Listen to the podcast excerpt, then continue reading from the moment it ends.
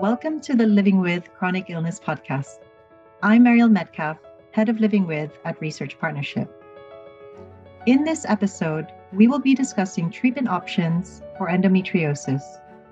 We hope you find this podcast of value, and if you want to find out more, please visit researchpartnership.com forward slash living with.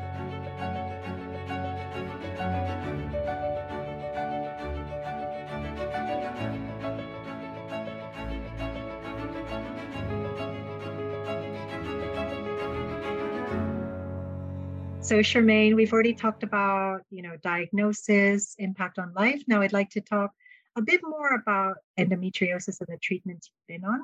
So, first, let me just clarify. So, who is the doctor that you primarily see for endometriosis? Gynecologist, nurse practitioner in the gynecology field.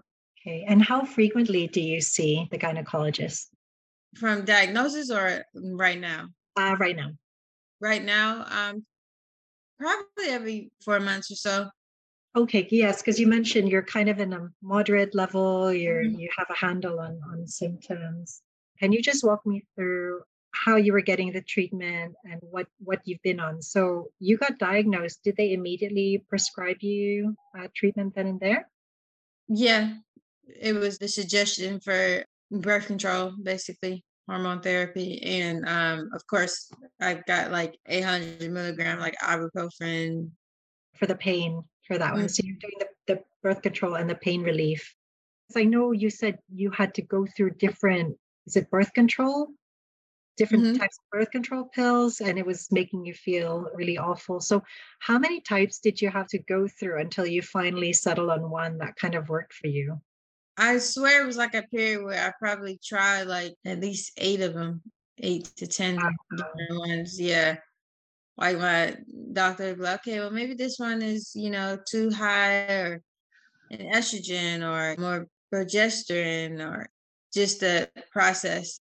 Then I even tried the ring, the mm. pad, different ways. Um, so yeah, it was a lot.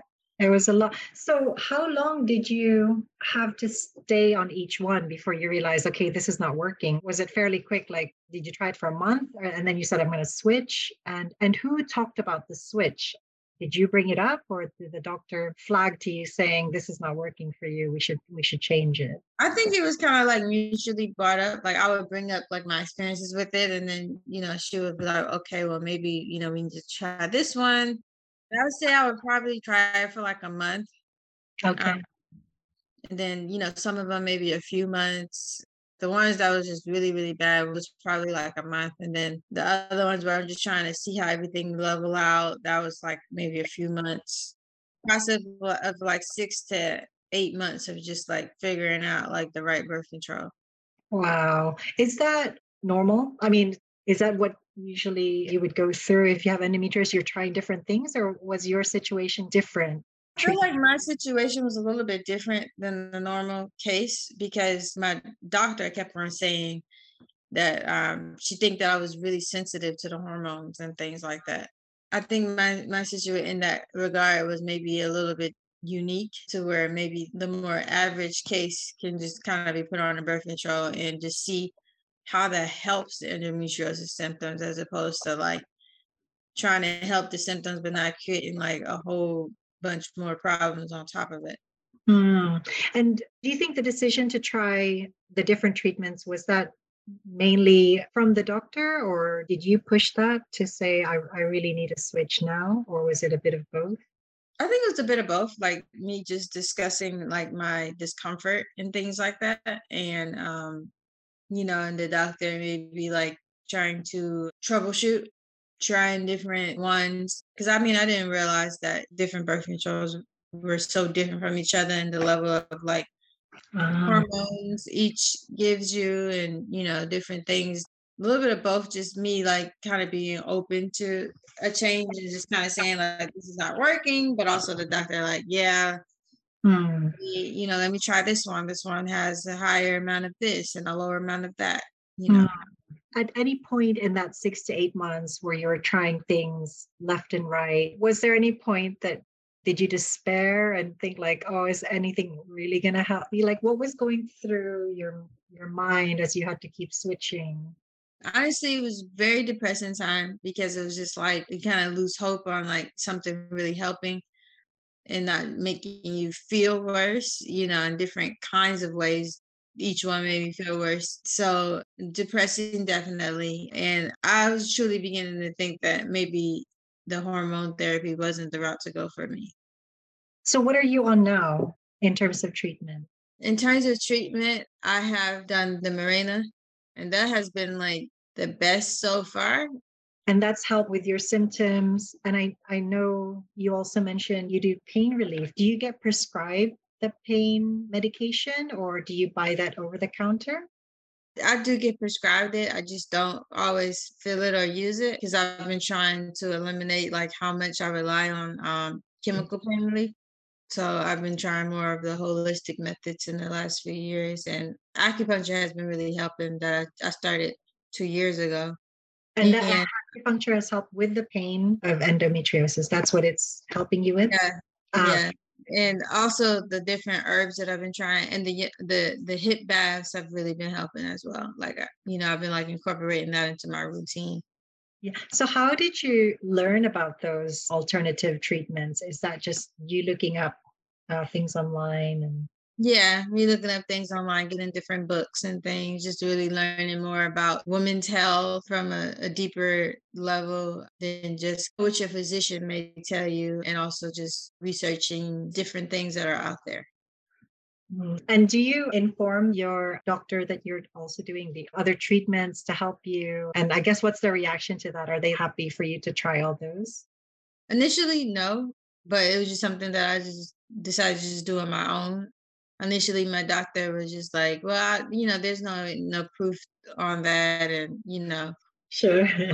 yeah, and I mean, I guess if you want to try it, what could it hurt? but it wasn't really like the okay yeah definitely you know go ahead and try that and see how it helps and things like that but then when i started just i just went out there and said well, i want to do it i'm going to try it yeah um then it was like more of the like okay well if it's if it's helping you know but still it's like that little bit of skepticism i guess around mm-hmm. eastern practices and stuff and you know so yeah so something i feel like you can talk with a traditional physician that much unless they have experience with it. Because um, there are some physicians that more so advocate towards it.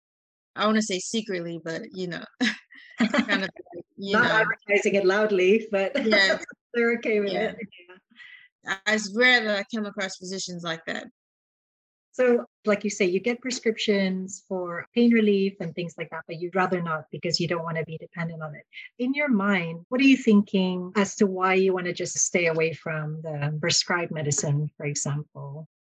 Well, I just feel like you really get a dependency on it. And then they just come with like other issues like harming your liver and your kidneys. And then the dependency as far as the addictions that form um, especially for like some of the stronger ones. Like I definitely didn't want to do any other stronger medications because I've heard people who have had just like, like toothaches and like get addicted to like Percocet and stuff like that. And you know, endometriosis is an ongoing situation. That's not just like a one-time toothache. You know, you have tooth work, dental work, and that's just a few weeks. Like, no, it's a everyday, monthly situation that can go up and down. So I didn't want to get addicted to it. But I also realized too with pain medication, your body sort of gets used to that amount of pain medication you're taking with the dosing. So it's like you have to keep going up and then after a while it seems like you plateau sometimes as far as like what's working for you. Like for instance, mm-hmm. I had got I had got diagnosed with migraines probably around 20, 21. Mm. And I was taking a lot of ibuprofen for it. And, you know, I was having like having blackouts, having it real bad. I have to go to the emergency room. And the I never forget the emergency room doctor said that I've created a dependency towards it. So it's not working anymore for the migraines. Not like a spiritual dependency, but like a, a your body is like too tolerant of it now. Things like that just in the back of my head. And that's why I started trying other methods like fascia release, acupuncture, um, try Reiki, different things. I like the little the the herbal patches that I buy and the different herbs and stuff like really been helping. Oh, great, great. So, I'm going to ask you to think about then if you were to design the ideal treatment for endometriosis, it could be anything really aside from a total cure. But if you were to put together a treatment, what would that treatment look like? How frequently would you take it? What's the method you would take it? How good would it be treating the bleeding, the pain? If you just imagine for yourself, if you could design this type of treatment, what would it be like? This treatment, is it going to be like more of a traditional medicine or uh, no, if you take it as like this is something prescribed. So even if you have to go through the prescribed route, what then might be kind of an ideal prescribed treatment for you?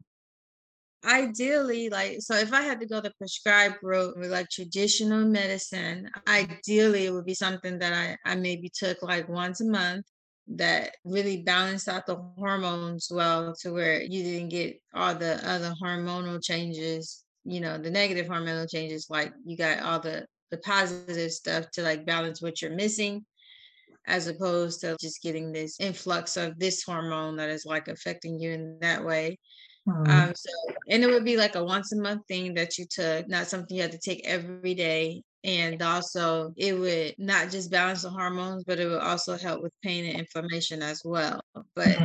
not like anything strong enough to create a dependency just kind of like where you didn't have to take multiple kinds of drugs a month ideally if i was like waving a magic wand yes this is what i would want on a chemical route from the from the doctor mm. you know to like manage the symptoms really good but not be on a host of drugs or go through the process I went through where you have to try so many different hormones and stuff like to find that perfect marriage of like this is the hormones that you're missing or you need more of or less of to find that perfect balance.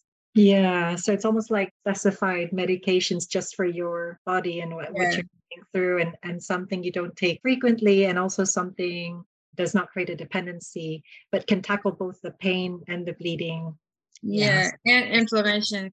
That was something that I learned along the way, probably within the last six years, is that the inflammation is actually kind of what makes things worse with any condition. So, like, if you can get the inflammation down, you can decrease the pain as well. I see. Okay. Really useful. So, anything else, Charmaine, that you wanted to mention uh, on the treatment part that we haven't really covered or, or that you think is quite important?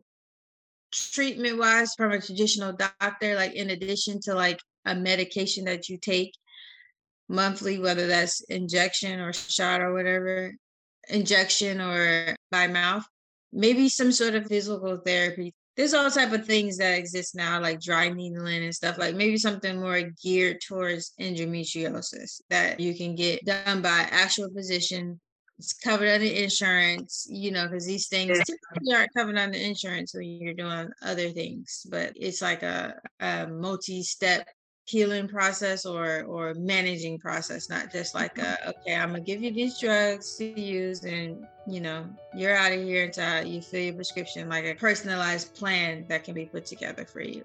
Mm-hmm. Ideally, you know, this is what I would want. Yeah, no, really interesting. Thank you for that feedback. That's really, really interesting. Thank you for taking us through that experience of treatments with endometriosis. And I know in the next section, we'll be talking more about information and support. Uh, I know we already talked a lot about that in the other sections, but this will be more focused on that. So, to our listeners out there, we hope you can join us also for that next session. Thank you.